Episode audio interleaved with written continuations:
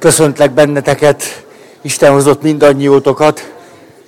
Hogy vagyunk a már szükséges változásokkal? Úgy, hogy történjen meg. Az, az lenne a legjobb. A változást szeretjük, csak nekünk ne kelljen változni. Ez az alap, alapvágyunk. Legyen változás anélkül, nekünk kelljen változni. De most egy picit azért mégiscsak megágyaznék ennek a témának, mert hogy hogyan kerültünk, vagy keveredtünk ide. Úgy, hogy arról beszélünk, hogy létezik a büntető készenlét séma. A büntető készenlét séma alapvető logikája, hogy nincs irgalom, nincs megbocsájtás, nincs részvét, szolidaritás, nincs, hanem mi van? Van kóla, van szeretet, összetartozás. Jaj, de. Mégiscsak van. Ó, hát... A Móniban bízhat az ember. Én mondom ezt nektek, Lópici Gáspár. Szóval, tehát az egyik oldalon kiegészítő, kölcsönös igazságok vannak, az egyik oldalon van az igazság, az igazságosság, ki, mikor, mit, hogyan, kivel, mit csinált. Amit azt kétszer mondtam. A, itt pedig az igaz, hogy így van, de minél inkább igazabb ez, hozzá tartozik-e ehhez az igazsághoz az, hogy van részvét, vagy irgalom, vagy megbocsájtás. Vagy az igazság ebből itt semmit nem tartalmaz? Ez egy nagyon izgalmas dolog, és ennek a dinamikája és dilemmája, és egymás kölcsönösen kiegészítő igazság volt a mentén kezdtünk el gondolkodni. És jutottunk el oda, hogy szeretnénk arról az együttérzésről, arról a megértésről, szolidaritásról, részvételről és megbocsájtásról beszélni, ami sosem téveszti szem elől az igazságot. És akkor itt például, és fordítva is, hogy amikor az igazságról beszélünk, akkor nem akarjuk szem előtt téveszteni azt, hogy létezik megbocsátás és írgalom. Ezeket egymást kölcsönösen kiegészítő igazságként és értékként fogjuk föl, és minden igazság és érték valamilyen belső szükségletbe és mély vágyba gyökeredzik. Tehát nem valami elvi probléma ez itt, hanem éppen húsba vágó. Hm. Kérdezzük meg azokat, akik a börtönbe ülnek.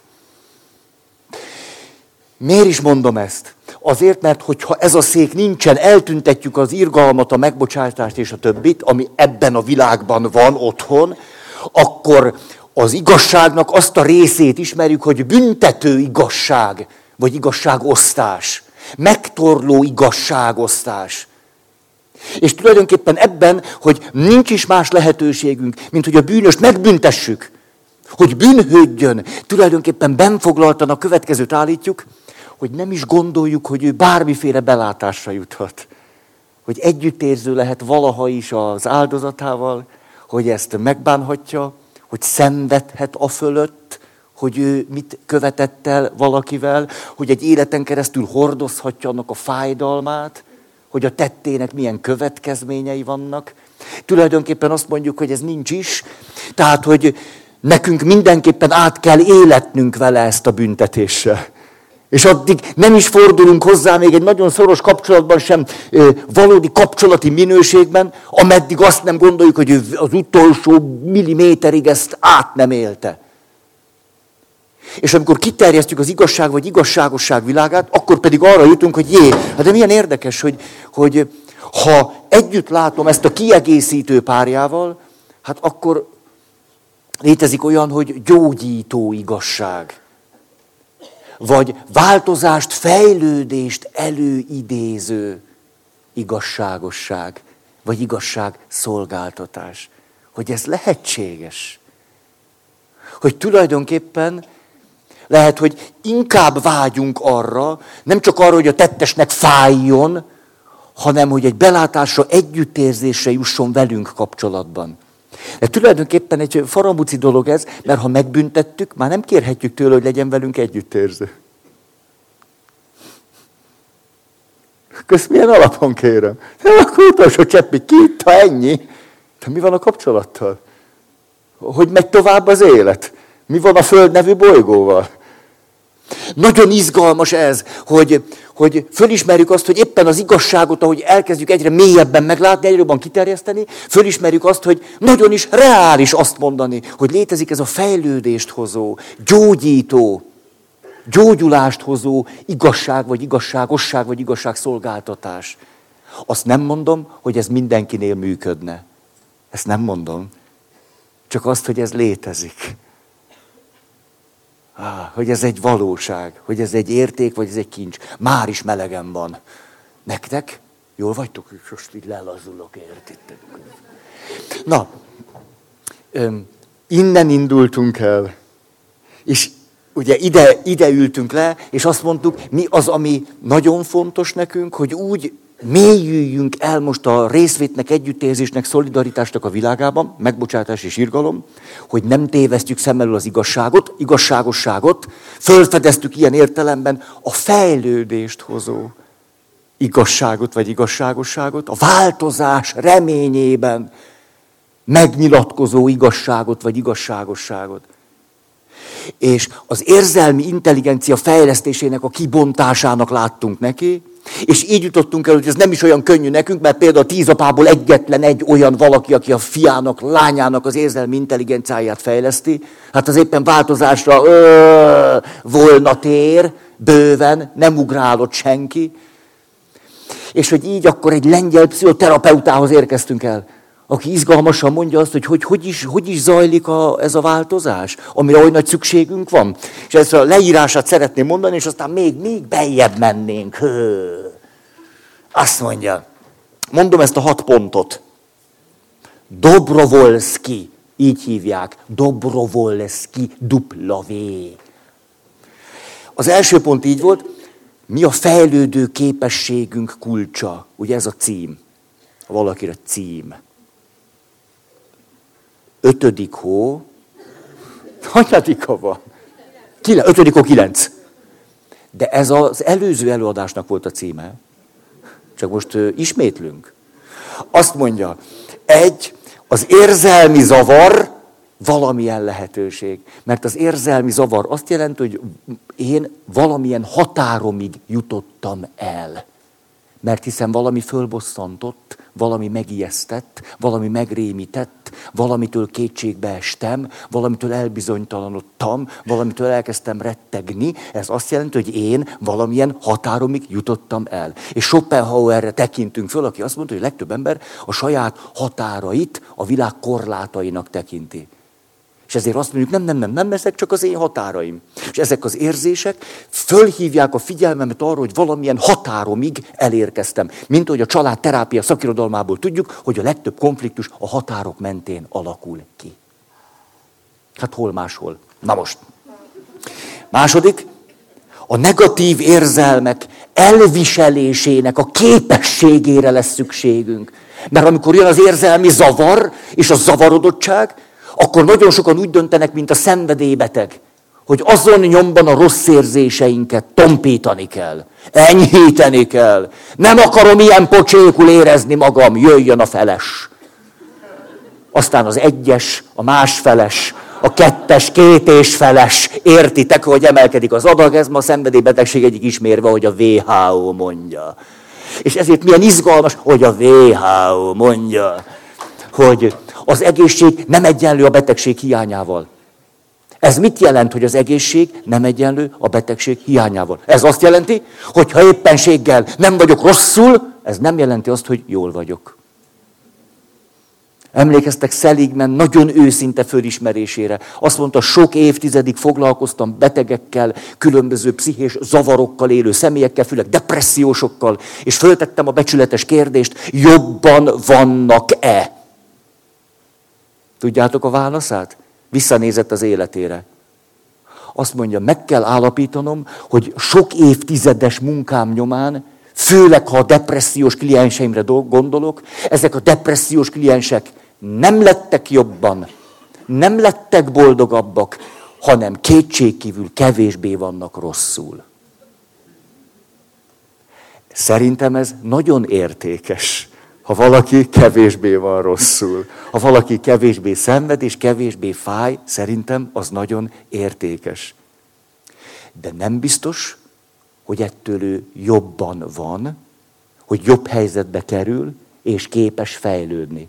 Mikor az alkoholbeteg tompítja a fájdalmát, a függő a függőségről tárgyával tompítja a szenvedését, kétségkívül örülök neki, hogy neki ez most nem fáj annyira, hosszú távon viszont nagyon sajnálom, hogy most teszi magát tönkre. Tehát ezért a fejlődés első kulcs, hogy az érzéseimet, az érzelmi zavaraimat lehetőségnek látom, és úgy értelmeztem, és valamilyen határomig jutottam. Úgy érzem, hogy hoztam ismétlek, nem, gyerünk, gyerünk, hát ezt már megértettük, ugye? De azt tudjátok, hogy az nem számít. Azt, hogy megértették, és akkor mi van? Akkor még semmi változás nem jött létre, csak buta rosszul lévő emberből okos rosszul lévő ember lett. Ez nem biztos, hogy akkora siker. És ezért visszatérnek ide, emlékeztek, a WHO azt mondja, és ez nagyon szép, mert ide majd akarok kanyarodni, hogy hát most már tudjátok, mit mond, hogy a betegség nem bejön az egészség hiányával. De eddig csak az egyik részét emeltük ki, ez pedig az, hogy tehát, ha nem vagyok rosszul, ebből nem következő, hogy jól vagyok. Nem vagyok beteg, hogy kaptok egy leletet, mert egy nagyon kulturált cégnél vagytok évente orvosi vizsgálat.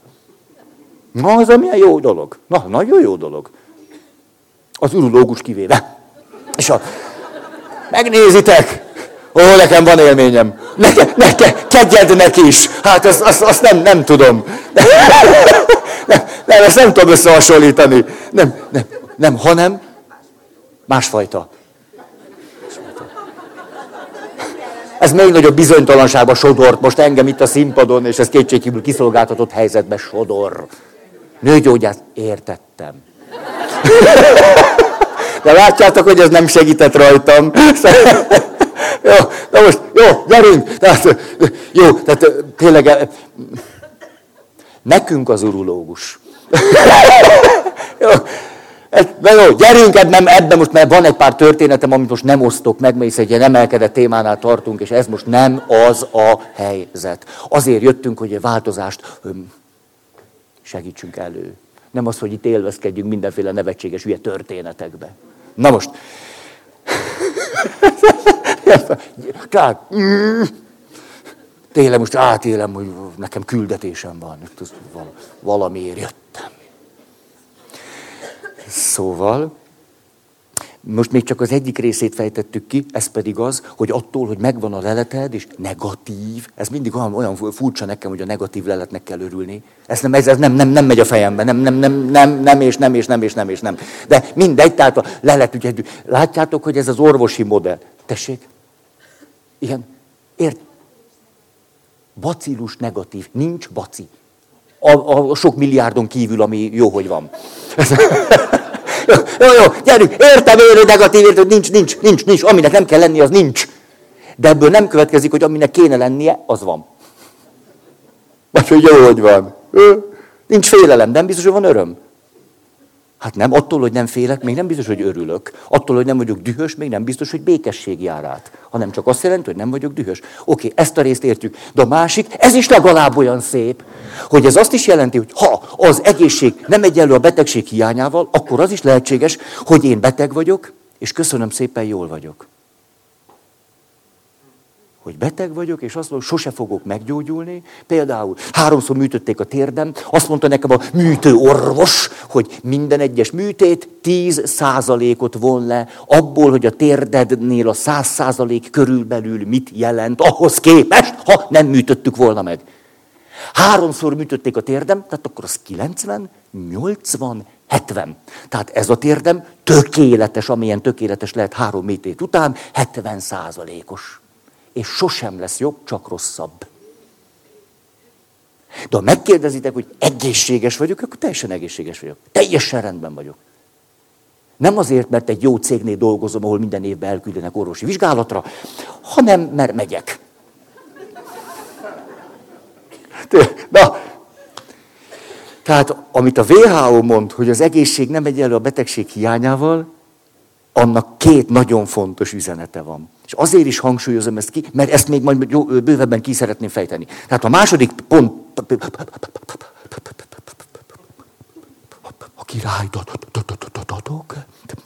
A második pont, negatív érzelmek elviselésének a képességére van szükség.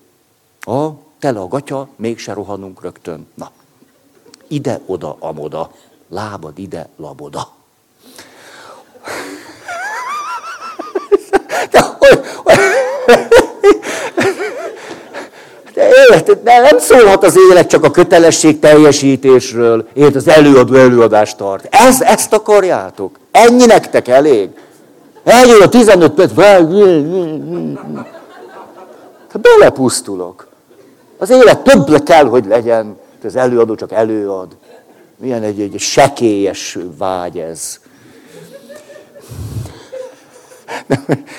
Jó, de, na, Feri, megyünk tovább. Legalábbis legalább te menj tovább, a többiek már régen unszolnak erre. Jó. Harmadik pont így szól, az önreflexió képessége, hogy tulajdonképpen mi is történik velem. Mi játszódik le bennem? Á, hogy most ezek az érzések dúlnak benne, ezek az érzések ezt csinálják velem. Én ezekkel az érzésekkel ezeket szoktam csinálni. Ó, most valahogy látom ezeket, ó, ó, most éppen hoztam egy döntést arra vonatkozóan, hogy nem tompítom a rosszul létemet. Alkohollal mondjuk most nem enyhítek magamon.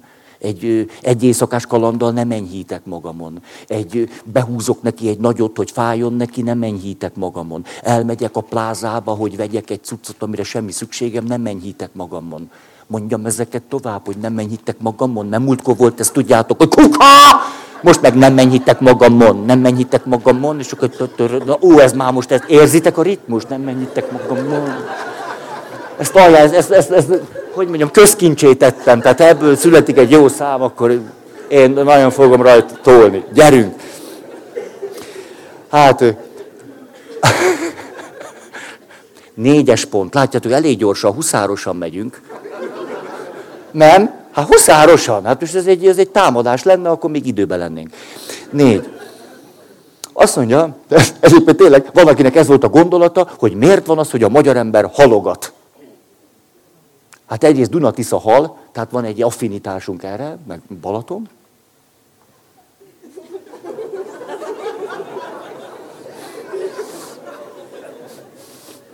Nehéz lesz nektek kipecázni az értékes mondatokat a mai előadásból. Mit akart mondani? Ez, ez lényegi, vagy nem? Látjátok, a kreativitásra buzdítalak benneteket. Ez nem, hogy ide ülök a szórakoztasson. Tudjátok mit? A hozzáadott érték nálatok van. Én csak előadok ezt, azt.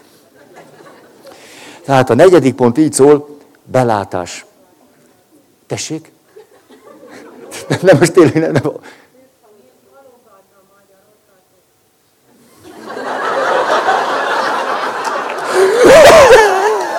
De, de ezt a hangsúlyt ki voltál te?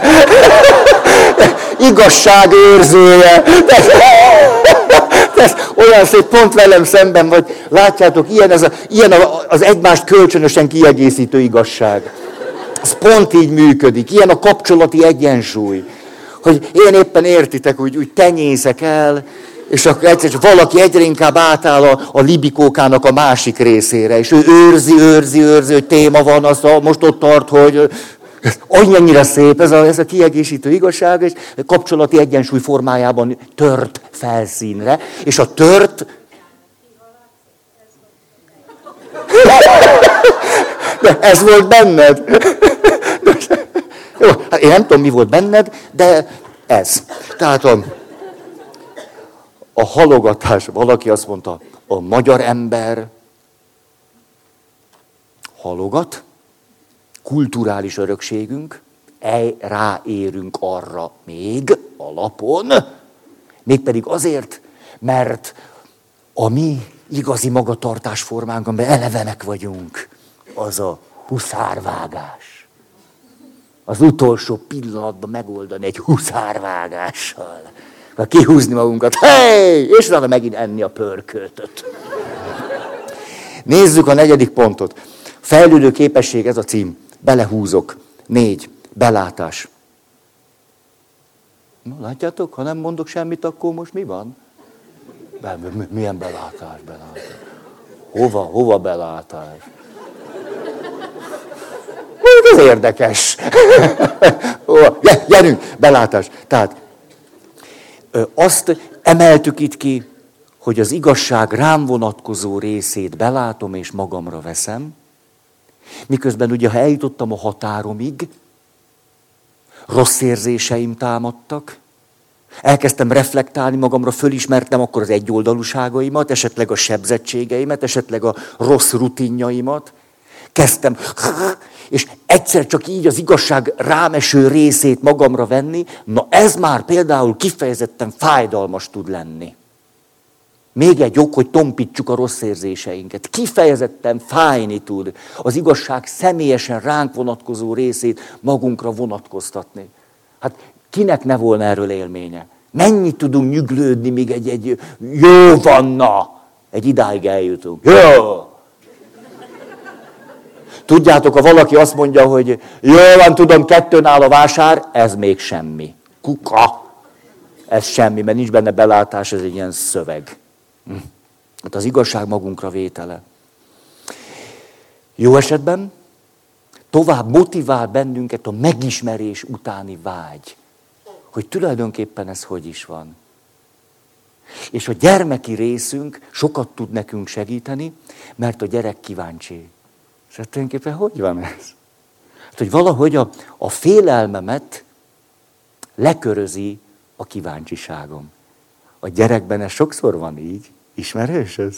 Félek, félek, de csak előre megyek.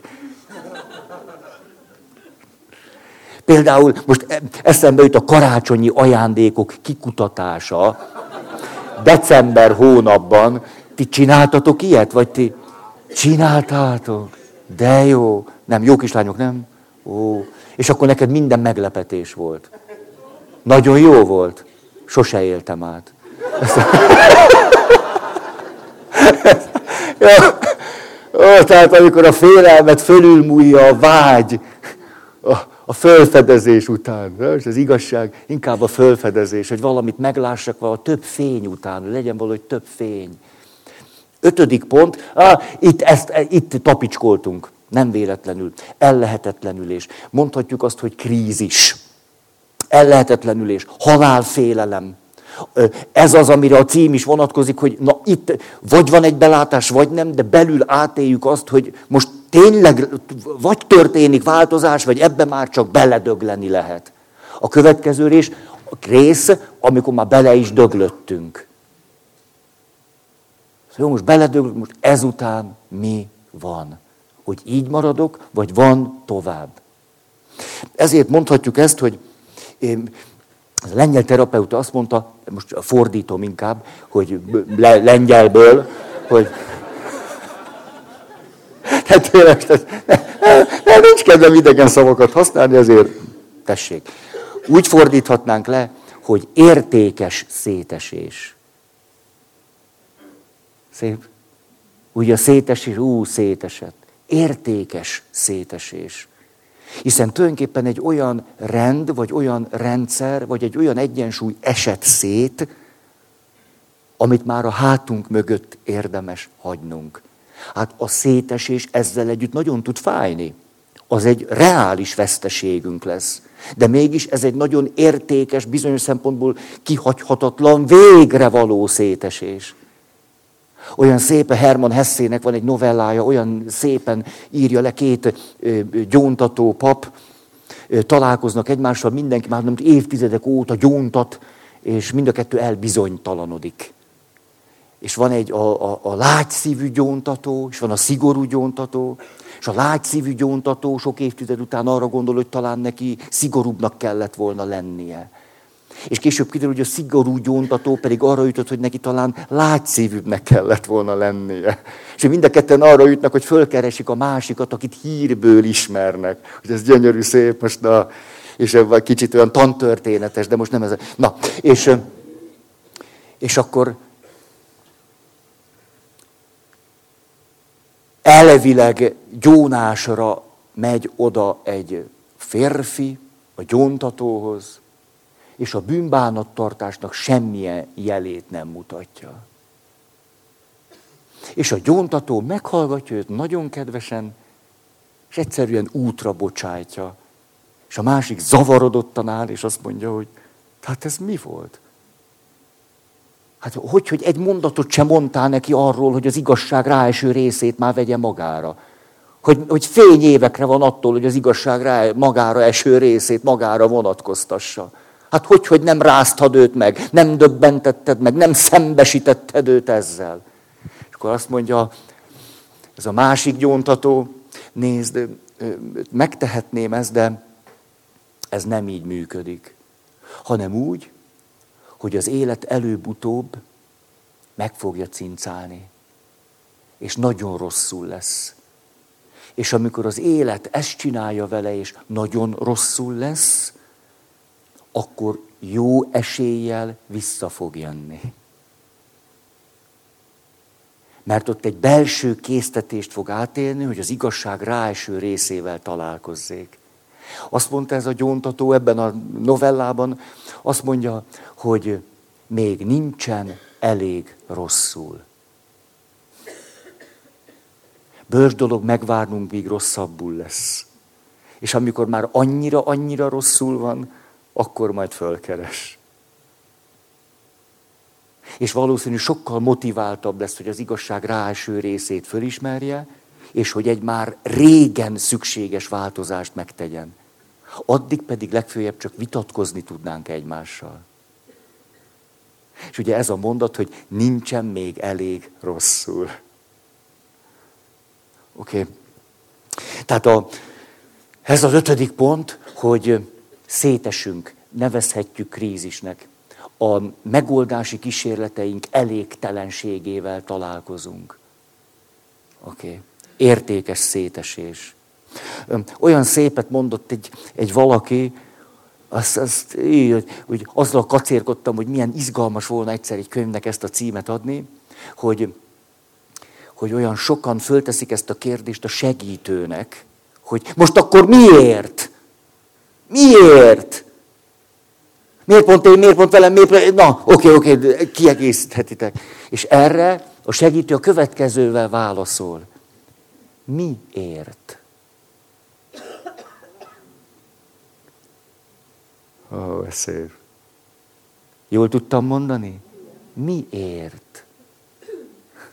Ha valaki elkezdi azt kérdezni, hogy miért, akkor talán a legszebb kérdés azt kérdezni tőle, hogy miért? Hogy ezt kérdezed, hogy miért? Ha. Szépnek látom. De az életben... Na. Még ha én mondtam, akkor is jó, nem? Hatos. A hatos így szól, belső érzelmi tudatosságra jutni.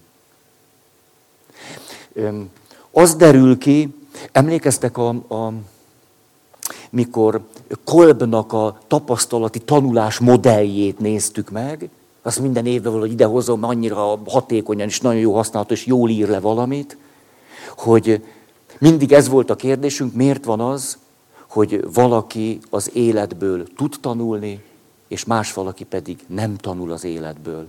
Hogy az élet tapasztalataiból nem válik élet bölcsesség.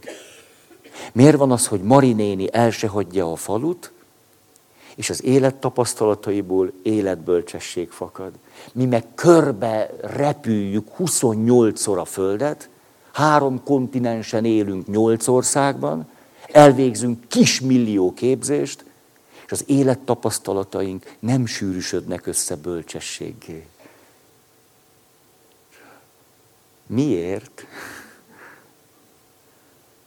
És erre az a válasz, most nem a válasz, nem nagybetűs a válasz, hanem úgy itt ebben a rendszerben ez a gondolat jön erre a kérdésre, hogy azért, mert nincsen meg a kellő tudatosság.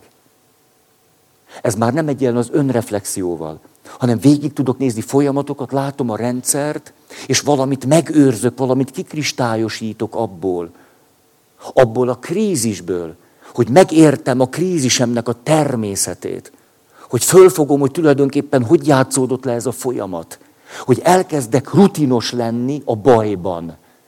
Az felejthetetlen, hogy volt egy riporter, az idős házaspárral készítette az interjút, tudjátok. Azt hiszem, talán múltkor ezt mondtam, idős házaspárral. És akkor az idős házaspár elmondta, hogy tulajdonképpen az élet útjuk során négyszer kezdtek nulláról.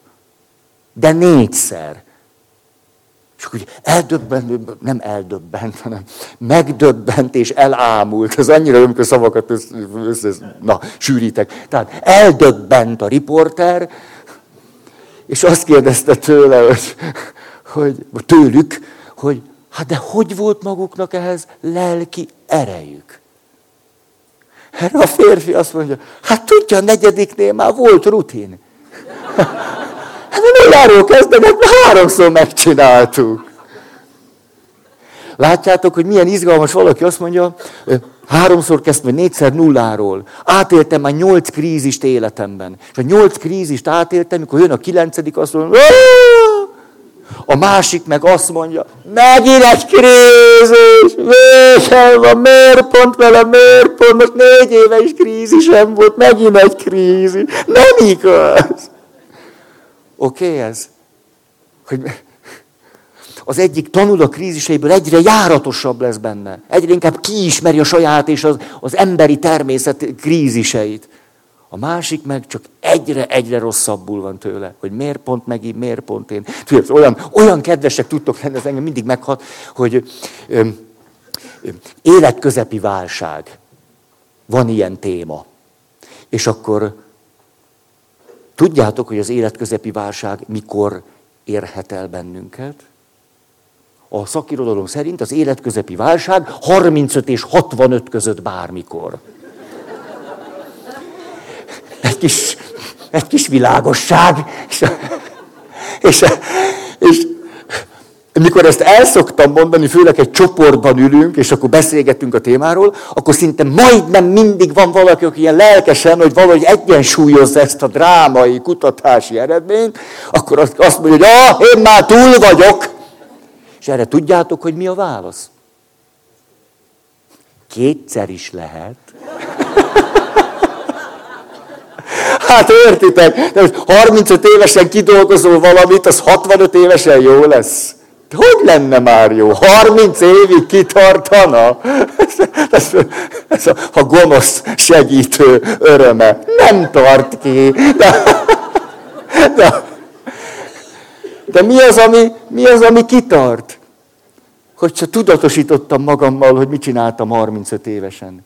Hogy hogy éltem meg, hogy amikor Fölismerem, á, ez egy krízis. Hát ez egy krízis. Hát ez ismerős. Ha most még rosszabbul is leszek, akkor nem fogok beijedni. Ha most még rosszabbul lettem, hát ezen nem érdemes siránkozni. Ha, gyerünk, tartson az emberi kapcsolataidat, dolgozz, ha tudj.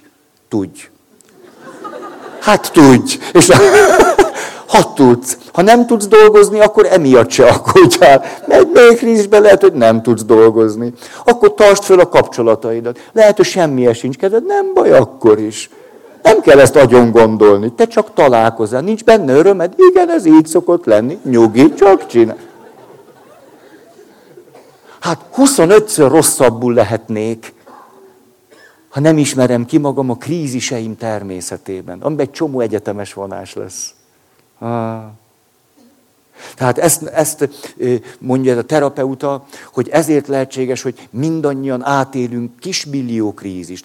Főleg ugye az is lehetséges, átélem az egyéni krízist, személyiségfejlődésem krízisét. Na, én egy társkapcsolatban élek, akkor társkapcsolati krízist is át fogok élni.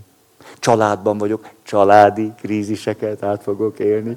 Vagyok egy cégnél, cég krízise is át fogom élni. A világ egy kicsit ti azt is át fogom élni. Hát az a normális, hogy kiismerjük magunkat a krízisnek a természetében.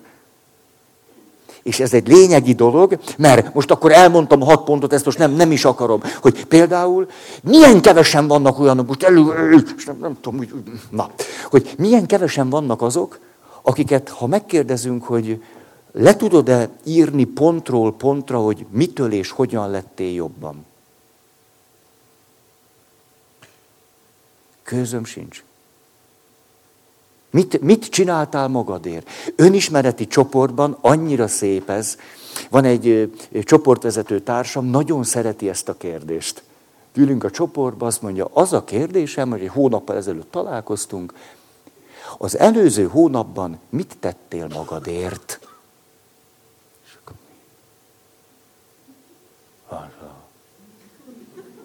Az ami. A ki? Hogy egészen váratlanul tud bennünket érni egy ilyen kérdés. Mit tettem magamért? Mit tettél akkor, amikor jobban lettél? Hogy csináltad? Mibe kapaszkodtál? Ha. Oké, gyerünk, mert most jön az igazi mai törzsanyag. Hát törzsanyag, lassan ZH, és akkor... Azt mondja, hát az élet, majd az élet, ó, lesz olyan ZH.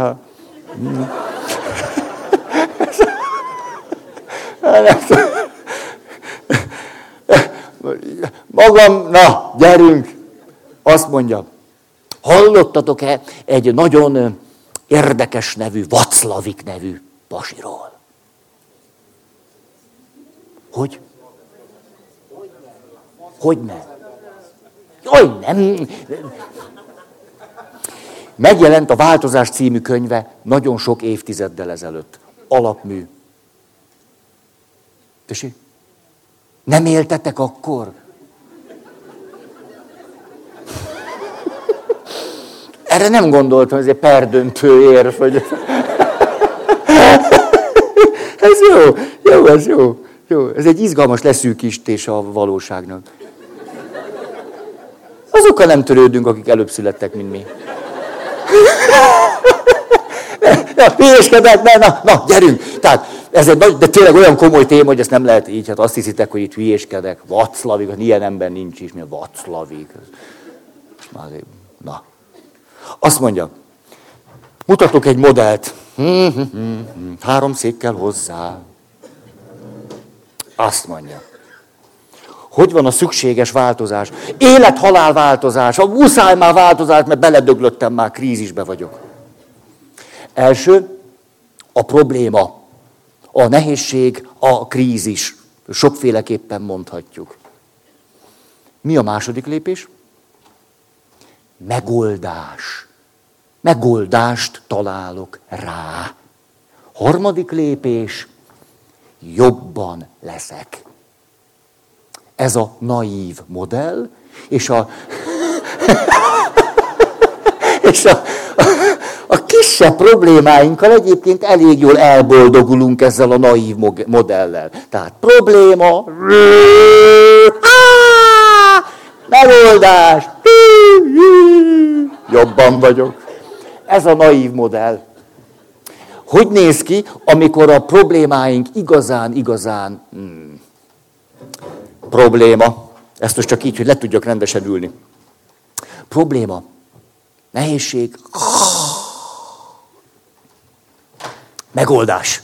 Megoldás egy, megoldás kettő. A kettő még egyszer. Egy még egyszer. Egy-kettő együtt. Kettő egy együtt. Megoldás három. Háromszor három.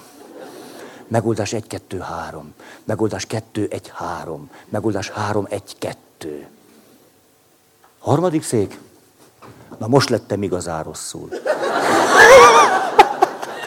De most, de most, de tényleg így van. De most, és tényleg, hogy hülyéskednék, vagy nem tudom valami, de önmagam paródiája lennék, jó, hát egy kicsit persze, igen, de amikor igazán nagy nehézségeink vannak, a következő történik, hogy van a probléma, a naív modellben keressük a megoldást, abban a reményben és abban a tudatban, hogy nyilvánvaló ez az az út, amin aztán a megoldáson keresztül eljutunk oda, hogy jobban lettünk. Nem, hát a megoldáson keresztül, azért megoldás. Akkor föl. Az igazi komoly problémáinkban, amikor eljutunk nagyon komolyan a saját határainkig, amikor krízisekig, szétesésekig jutunk el, akkor ez a modell egyszerűen nem, nincs így. Egészségedre. Igen, ó, benned van életerő. Jó, jó. Hanem az történik, hogy van egy probléma. Erre vagy egy megoldási kísérletet a végtelenségig erőltetünk, például a feleség a férjének azt mondja, hogy változ már meg, és megint jó lenne az élet. Ilyen feleségekkel találkoztam már. És vannak férjek, akik ezt még csak nem is mondják, de ugyanezt gondolják. Tehát a végtelenségig erőltetek egy megoldási kísérletet, vagy lehetőséget, vagy egy csomót kipróbálok, ez már gusztus kérdése. De ezek nem vezetnek eredményre. És miután a megoldási kísérleteim nem vezetnek eredményre, ezért leszek igazán rosszul. Az igazi nagy válságainknak, nehézségeinknek vagy problémáinknak ez a természetrajza. Hogy igazán rosszul, most jön egy igazán rosszul, nem is a probléma miatt vagyok, hanem a megoldási kísérleteim elégtelensége miatt. És ez azt jelenti, hogy igazán rosszul azért vagyok, amilyen megoldási kísérleteim vannak. És nem is a probléma miatt. Egy pont után az ellehetetlenülés nem a probléma miatt történik meg, hanem az elégtelen megoldási kísérleteim nyomán. Ezt most történetekbe szeretném ágyazni. Nagyon, ez nagyon világos lesz. Hogy képzeljétek el, na most csak nekem valami kinézetem, mit próbálok most orvosolni. Begombolom. Csodás átváltozás. Ez így kellett volna. Egy Reinhard Krüger. Tudjátok? Tehát őt, ő vele cseréltem le a réparetek mogyoró nyelvtörőt. Hát mert ebben négy er van. Reinhard Krüger. Ez, so, ez sokkal gazdaságosabb. Ezt elég háromszor mondani. Réparetek mogyoróból többet kéne. És a... Nagyon tisztelem. Mint Vaclavikot, meg Virginia Satírt, vannak, meg... Hát, na, tehát az ember ne, ne, nem, ne a név alapján hogy igen, azért ez egy szép kiegészítő igazság, nem, hogy Virginia szatír.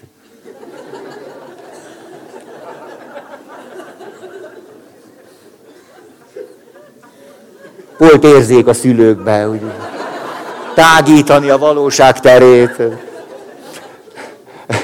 Erről tudjátok, hogy van egy, van egy jó élményem?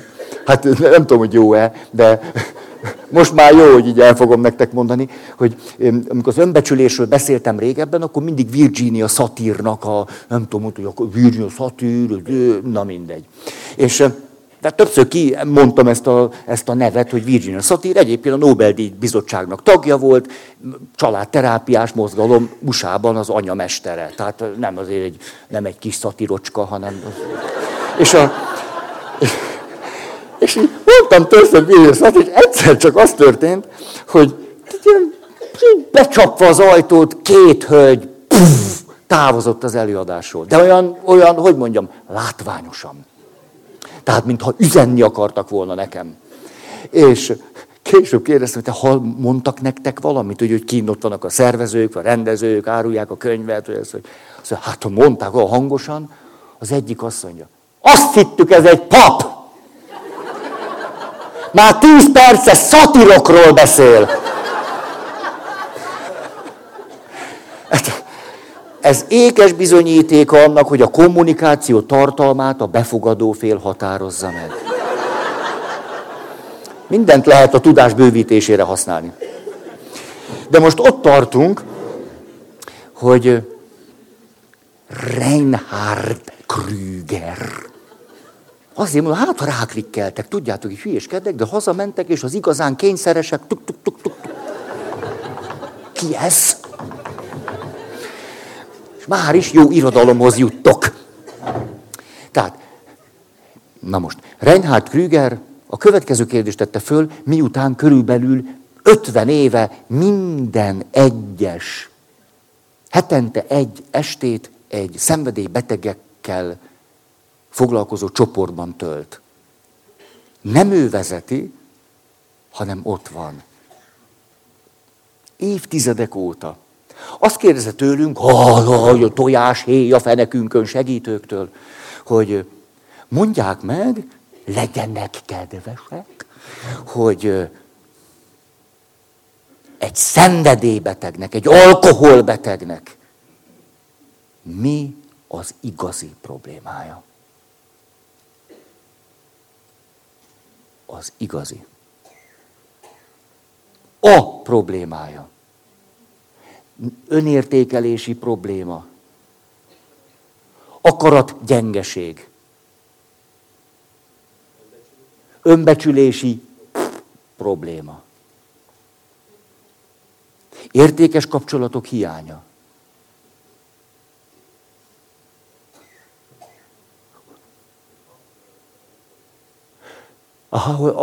Ahogy alkohollal akarja megoldani. Motiváció hiánya. Ah! Tényleg így van. Azt mondja Reinhard Krüger, mi pontosan ugyanezt csináltuk, csak több idegen szót használtunk. És a, erről azt mondta, a szenvedélybeteg, az alkoholbeteg problémája a szenvedélybetegsége. És erre mi azt gondoljuk, hogy ez egy, ne, egy, ez egy nevetséges, lehetetlen, primitív mondat. És közben ez a lényeg. Mert miről van szó? Arról, hogy amikor az alkoholbeteg, akinek a személyiségében zavar van, elkezd inni azért, mert a főnöke kiabált vele, aztán még iszik, mert a munkatársai nem segítettek neki, aztán még iszik, mert, a, mert nem ültek oda az asztalhoz, ahol ő ült, aztán még iszik, mert kapott ennyi munkát, úgy érzi, hogy szorong, hogy nem bírja majd megcsinálni, akkor még iszik, mert utána hazamegy, és a feleség, ha látom, hogy itt áll, akkor mindent vagy semmit logika elborítja, akkor aztán jöjjön a unikum, És erre mi azt mondjuk, amit az alkoholbeteg mond. Úgy is gondolkozunk, mint az alkoholbeteg. Mert azt mondjuk, azért iszik, mert egy csomó problémája van. És amikor mi elhisszük azt, amit egy alkoholbeteg mond, akkor pontosan úgy gondolkodunk, mint egy szenvedélybeteg.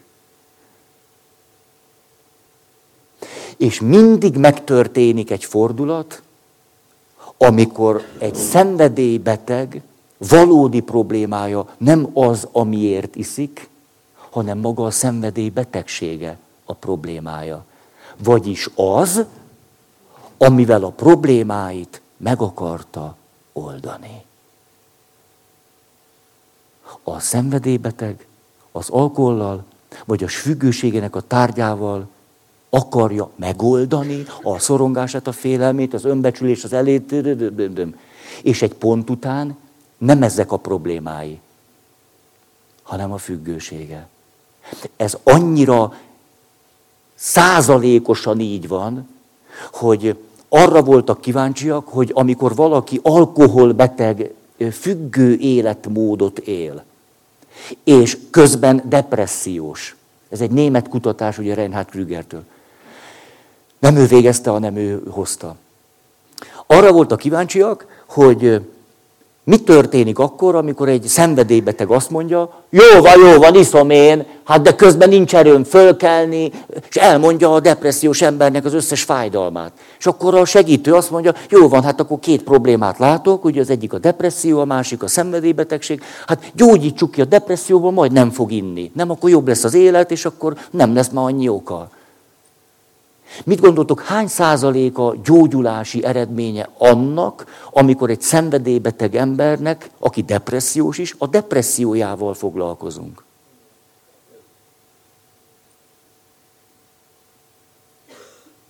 Nulla.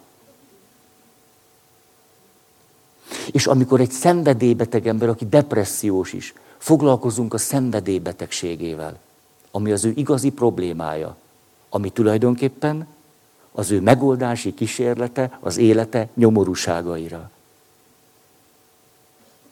És ő leteszi az alkoholt, akkor a depresszió 30-40 százalékban magától megszűnik. Mert megszüntette azt a, így mondom, megoldását, amitől elkezdett igazán és egyre rosszabbul lenni. Hiszen amikor a szenvedélybeteg úgy érzi, hogy nem szeretik, hogy túl nagy a stressz, hogy egyedül van, hogy ezek kétségkívül nehézségek. De amitől igazán rosszul lesz, a megoldási kísérletei. Amikor a férj és a feleség közt van egy konfliktus, és ez egy rendszer szintű problémává dagad, akkor egy pont után nem azért van annyira rosszul már a férj meg a feleség, mert van egy problémájuk, hanem az, ahogyan egymáshoz viszonyulnak, ahogy azt meg akarják oldani, ahogy a másikat teszik felelőssé, ahogyan üvöltenek emiatt egymással, és mind a kettő mondja, hogy itt van ez a rohadt probléma, és nem amiatt fáj az élet, ami a probléma, hanem amit csinálunk vele. És ezért leszünk egyre rosszabbul. És látjátok, ahogyan azt mondjuk, hogy a szenvedély beteg embernek a problémája az, hogy tük, tük, tük, tük, tük, tük, tük. Ez azt jelenti, hogy a naív modellben gondolkozunk.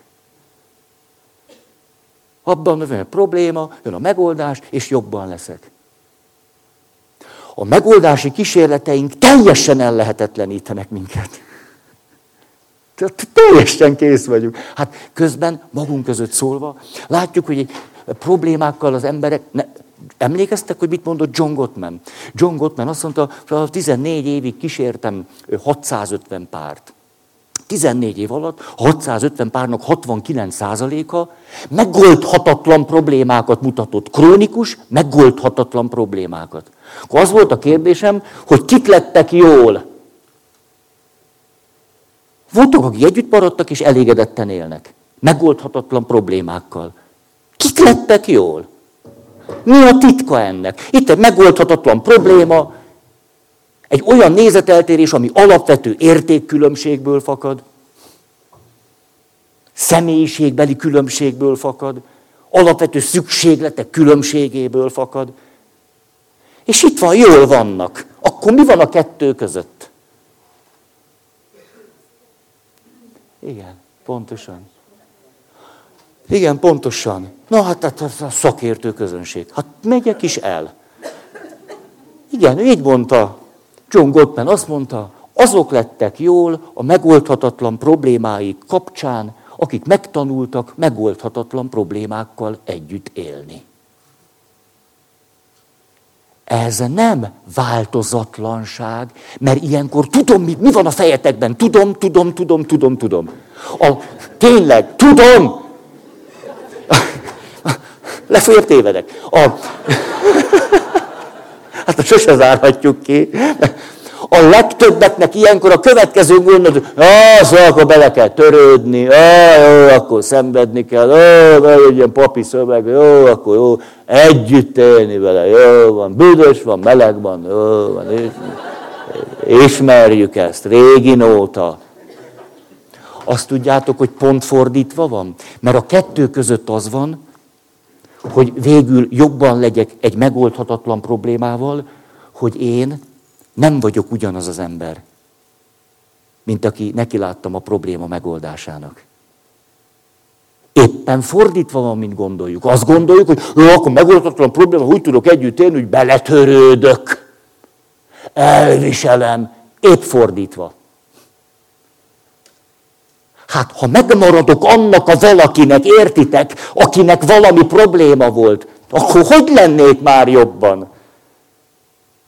Hát csak úgy lehetek jobban, hogy megváltoztam. És ez a probléma másképp hat rám. Már más gondolok róla, mást érzek, más jut eszembe, más gondolok róla. Hát hogy lennék jobban?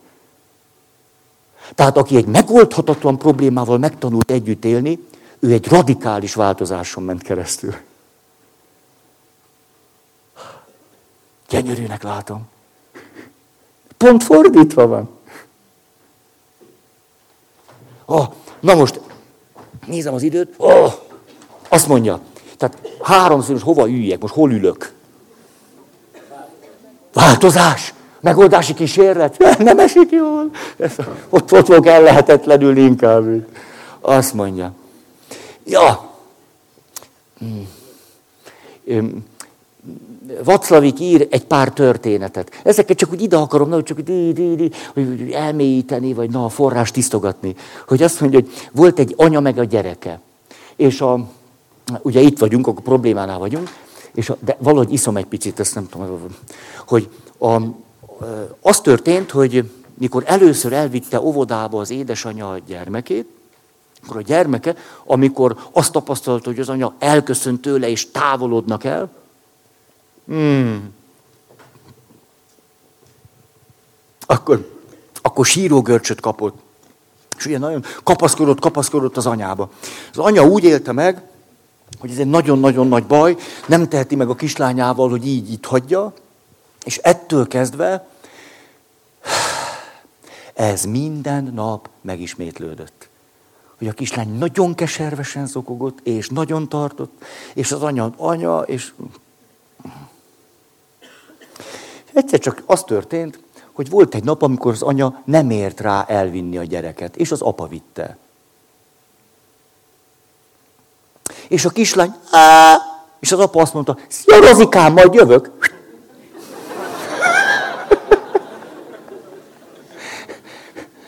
A kislány soha többet nem sírt emiatt. De nem azért, mert egy életre megsérült. Ugyanaz jó persze, hogy életre megsérült. Nem ezért, hanem jobban lett. Mert ezáltal létrejött benne egy változás.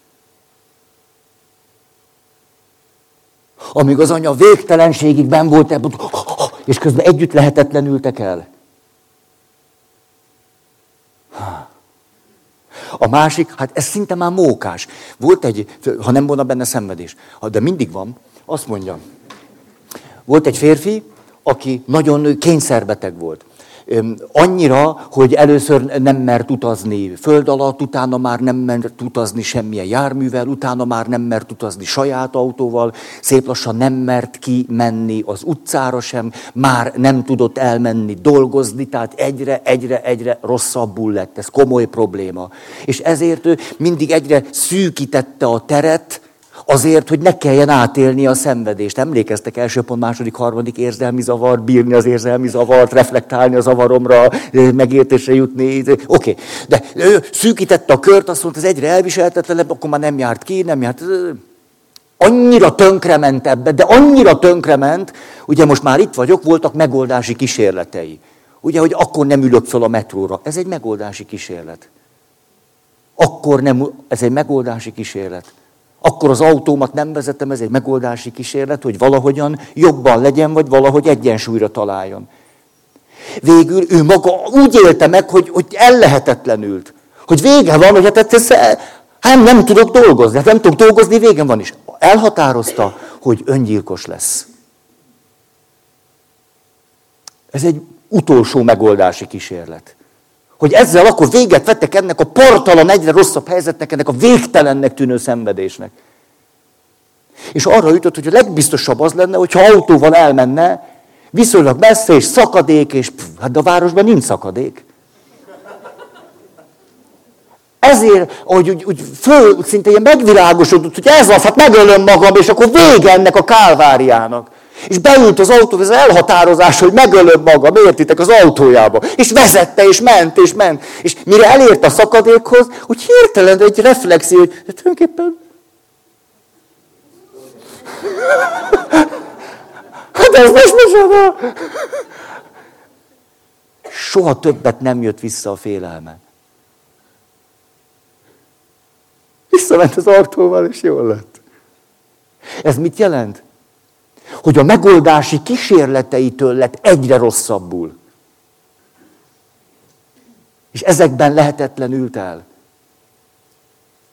Ha. A, jó, nézem ezt, hogy, hogy igen, jaj, de ez jó, hát ezt nem is, hát igen. Na jó. Második pont hogy most egy picit eh, megértettük ennek a természetét. A második pont, hogyan jön létre itt az, ahogyan kezdünk ellehetetlenülni a megoldási kísérleteinkben, és tulajdonképpen már emiatt vagyunk rosszul, nem a probléma miatt, hanem a megoldási kísérleteink miatt vagyunk rosszul, amit ilyenkor csinálunk. Hogy a nő úgy akarja fölhívni magára a figyelmet, hogy ordít a férjével, ettől minden rosszabb lesz. A férfi úgy akarja megvédeni magát, hogy elmenekül a konfliktusból, ebből minden rosszabb lesz. Mind a ketten azt akarják, hogy a másik értse már meg, amit ő képvisel. Ezért már egyáltalán nem figyelnek egymásra, hanem minden erejüket arra fordítják, fordítják, tyák, tyák, tyák, tyúk, tyúk, tyák, tyák, tyák, hogy át, átadják az üzenetet. De már semmit nem figyelnek a másikra, mert az a, az a hipotézisek, hogy az a baj, nem mondtam még eléggé. És ettől lesznek egészen borzasztóan pocsékul rosszul. Ezért Vaszlavik azt mondja, amikor látjuk, hogy hogyan, hogyan leszünk ebben a folyamatban jól, akkor annak mindig van egy olyan fordulat jellegű, de nem a fordulat szót használja. Azt mondja, történik valami váratlan.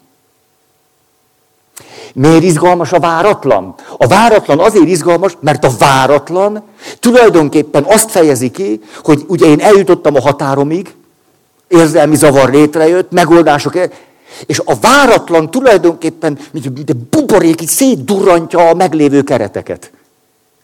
Attól váratlan, hogy én bent vagyok egy beszűkült világban, beleértve a megoldási kísérleteimet is. Ez egy beszűkült világ itt. És a vá- váratlanként élem azt meg, hogy a valóság több. Tehát az nekem váratlan. Az nekem új, az nekem furcsa, az nekem meglepetés, az nekem helyes, az nekem megdöbbentő, az nekem fölfoghatatlan. Pedig egyszerűen csak ki, kidurrant ez a beszűkült világom. Azt tudjátok, a, ez egy, ezt már évekkel ezelőtt, ez az egyik kedvenc történet, a francia 19. század utcai, hogy, is, hogy mondják ezt, hát utcai lázongások, tiltakozások, 19. század, és karhatalmi szerv, belért a kapitányt, áll szemben a tömeggel. Mondhatjuk, hogy a néppel, vagy a tiltakozókkal. És Hát ugye a forgatókönyveket szoktuk ismerni. Ugye a, a megoldási kísérleteket. Na. És ott áll a kapitány, és azt mondja, hallgassanak ide! Azt a parancsot kaptam, hogy lövessek a csőcselékbe. De nem tudom, ki itt a csőcselék. Kérem, a rendes emberek távozzanak, hogy vezethessek a csőcselékbe.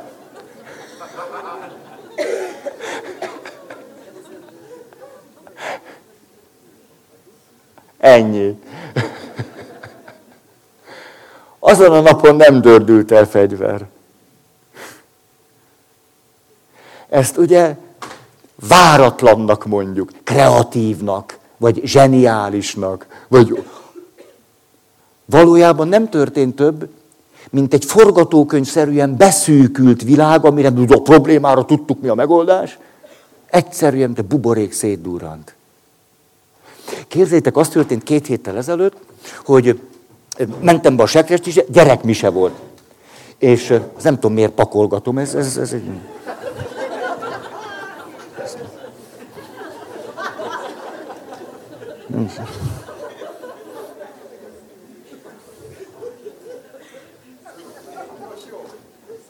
A zöld nem jó? Innen nézem meg arra. Újjajajajajajajaj. Látjátok, közelről az ember teljesen elveszti a fonalat. Ó, hát ez nem. A fontos az én stabilizálás, tudjátok? Egész jó. Nem merek most fölmenni, nehogy elmozduljanak. Hogy jöttek, és úgy, úgy élvezem. Ti egy kicsit legalább, vagy, vagy ez, ez, ez, ez ez még öt perc, ez volt az utolsó, az biztos. Hát ez nem normális. Hát, ezt, ezt, ezt, ezt már mondták mások is, és akkor ezért nem szenteltek olyan gyorsan pappá. A, tényleg így volt, hát mert nekem adtak türelmi időt. De, csak az, szóval az volt, hogy nekem adták a türelmi időt, de ők voltak türelmetlenek. És a... Tényleg így volt. Én ezt, én ezt féltek, akkor kaptam, ők azt csinálom, azt csinálom. Őket megnyomasztotta, hogy vagyok. És a... Na jó, gyerünk!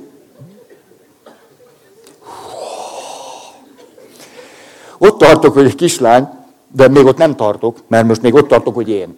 Szóval bementem a sekrestébe, egy perc volt a gyerek mise, pöttyös mise kezdetéig, gyorsan magamra vettem a ruhát, néztem az időt, mondtam, harang! Ugye, és nem azt értettem alatt, hogy az apa fogja a gyerek lábát, és akkor ezt csinálja. Ténylegesen, harangzúgás.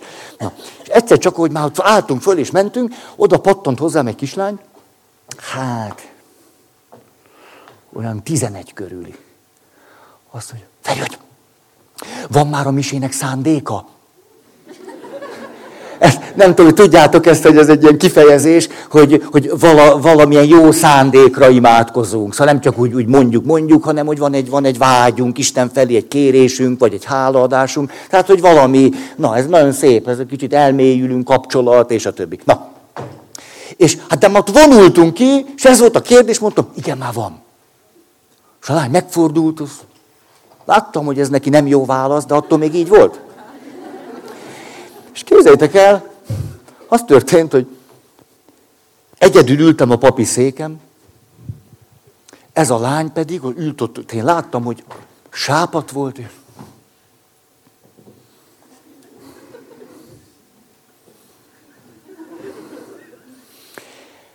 Ezt nevezzük megoldási kísérletnek. Hát volt egy zavar, majd kiderül, hogy ez mi, de e- ezek voltak a megoldási kísérletei. Hú, most elmozdult. És egyszer csak, tudjátok, a Szent Lecke, után van egy ének, és ez a kislány minisrás gyerek. Tehát ez a mozgás nem létezik. Fogta magát így, de most mutatom. Tehát ő itt volt, nem? Én ott ülök meg a zöld a papi szék, Egyszer csak fölállt, úgy mise közepén, így. Úgy.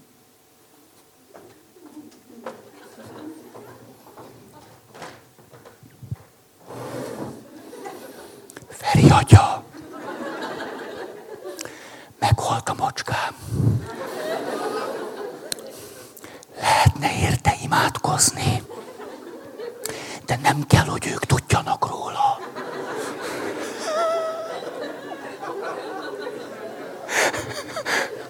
Ugye ilyen se történt még velem. Közben ment a liturgia, értitek? Tehát az, hogy ezt én vezettem, nem okozott problémát.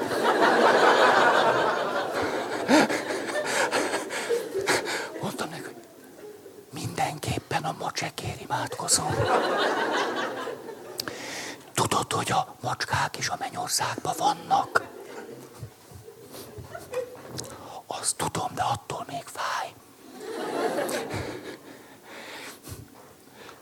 Kislány megelégedett, lement, most visszaülök. Ettől kezdve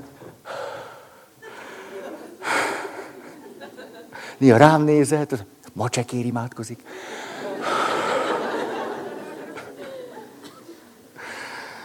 Ezt nevezem váratlannak. Hát, hogy, hogy, hogy azok a kisgyerek megoldások, tudjátok, hogy jó kislánynak kell lenni, nem szabad szólni. Liturgia van, beöltöztem, fehér ruha, bokámig ér, megvan, mit kell csinálni, hova lehet menni, hova nem lehet menni. De hogy közben meg ott volt benne ez a, ez a vágy, meg az ő hite, hogy most a misében, most, most, mert legközelebb egy hét múlva lesz. Tehát most, és akkor Feri atya, és a... Értitek? És rászánta magát erre a váratlanságra. De ehhez el kellett lehetetlenülnie. Mert először, na, most nem mondom végig a sor. Olyan szépnek látom. Hát szóval, tudjátok, ez a mozdulat, hogy odafordult hozzám, és közben ment, és... Aj, na, váratlanság és gyógyulás. Ma, hú, hát érti, hoppá, hoppá, hoppá. Ugye nem bohockodok, most pont el tudnánk mondani a következő pontot. Mert most akkor öt perccel még korábban lennénk. Hát így meg később is kezdtük. Ki a felelős? Kinek kéne bűnhődnie ezért? A macskának. Nem már! Hát... Kuka! Akkor mondom a második pontot, és egy picit úgy belenyalunk, jó? Oké. Okay. Második pont, de ezt már elmondtam, váratlan újszerű dolog. Akkor meg vagyunk, azt mondom. Jó, még egy történetet elmondok ide. Ez egy úgy régi történet, hogy akik voltatok hét évvel ezelőtti, hallottátok már, hogy volt egy jezsuita szerzetes, 1946-ban elmenekült az országból, mikor elkezdték már nagyon bántani a szerzeteseket, a jezsuitákat is feloszlatták, és ő, ő mindenképp jezsuita akart lenni, és tudta, hogy Magyarországon nem lehet, de ő érezte, hogy neki az, a, hogy ő jezsuita lesz. És elment, és végül is Japánban kötött ki. Egy fiatal srác. Mondhatom, mert ő a történetét el szoktam mondani, úgy hívják, hogy nemesödön. Már nem él. De nagyszerű valaki volt. Élt 45 évet Japánba, 89-ig, és utána azt mondta, ödön, menj haza. Mert így beszélt magával. És akkor ödön hazajött. Tehát képzétek el, hogy 20 évesen ment el. 65 évesen jött vissza. Hát minden Japánhoz kötötte már. Egyszer se volt itthon. Hogy ez ekkora bátorság. Na, és azt mondja, hogy hát az történt, hogy egyszer csak ott találtam magamat Japánba, azt mondták az előjáróim, hogy akkor itt vagy Japánba, hát akkor ugye te most készüljél, hogy az legyen akkor a dolgot, tehát ne csak úgy lébet szóljál, hogy tanítsál gyerekeket, japán gyerekeket angolra. Szóval jött, ezzel összesen két nehézségem volt, nem tudtam japánul, meg angolul. Azt mondtam, hogy ezért ezt, mondjuk ezt nevezhetjük problémának, nem? Azt mondja, hogy én, én néhány hónap alatt úgy ellehetetlenültem, hogy teljesen végem volt. Hát a, a japán, úgy, úgy azt, azt tudtam, hogy azt hát nincs is esélyem. Tehát az angolnak láttam neki, és körülbelül egy leckével tartottam előrébb, mint a gyerekek. Úgyhogy japánul meg nem is tudtam egyáltalán. És azt mondja, hogy, hogy na, ő eljutott az őrületig. Tehát arra gondolt, hogy mindent, amit meg, hogy akkor majd ezt csinálja, és az le, hát nem csodáljuk, hogy ellehetetlenül. De amit ő meg, mindent megpróbáltak, hogy gyerünk, akkor tisztességes. Azt mondta, hogy ő úgy érezte azt, hogy fiatal srácként kiszakadva gyökér nélkül, barát nélkül, idegenbe, egy lehetetlen feladattal, egy teljesíthetetlen valamivel, hogy meg fog őrülni. Nem csodálom. És attól, hogy tulajdonképpen a, a problémára, hogy ez meg fog őrülni, ettől még rosszabbul lett. Te jó ég, akkor meg fogok őrülni. Nincs, nincs, értitek, buborék. Meg fogok őrülni. Ez van, ezt kell csinálni, ezt nem tudom, meg fogok őrülni. Egyszer csak pi, jött egy váratlan gondolat, azt mondja, hm, hát lehet, hogy Istennek jól jön egy őrült pap. Nem tudom, ezt a feladatot kaptam, ez egy küldetés, vagy valami. Hát ki vagyok én, hogy, hogy meghatározzam Isten, kivel hogy tud dolgozni. Hát lehet, hogy ő, kell neki itt Japánban egy őrült katolikus pap. Azt mondta, hát uram, hát neked ez a terved, ez egész izgalmas. Hogy én leszek az egyetlen őrült katolikus pap Japánba, és hát ezzel úgy fogom tudni az evangéliumot hirdetni, mint senki más. Ezt mondta, 20 éves kölyök. Egyszer csak jól lett. Ez egy annyira váratlan gondolat, de ettől a váratlanságtól kipukkadt a szűk buborék.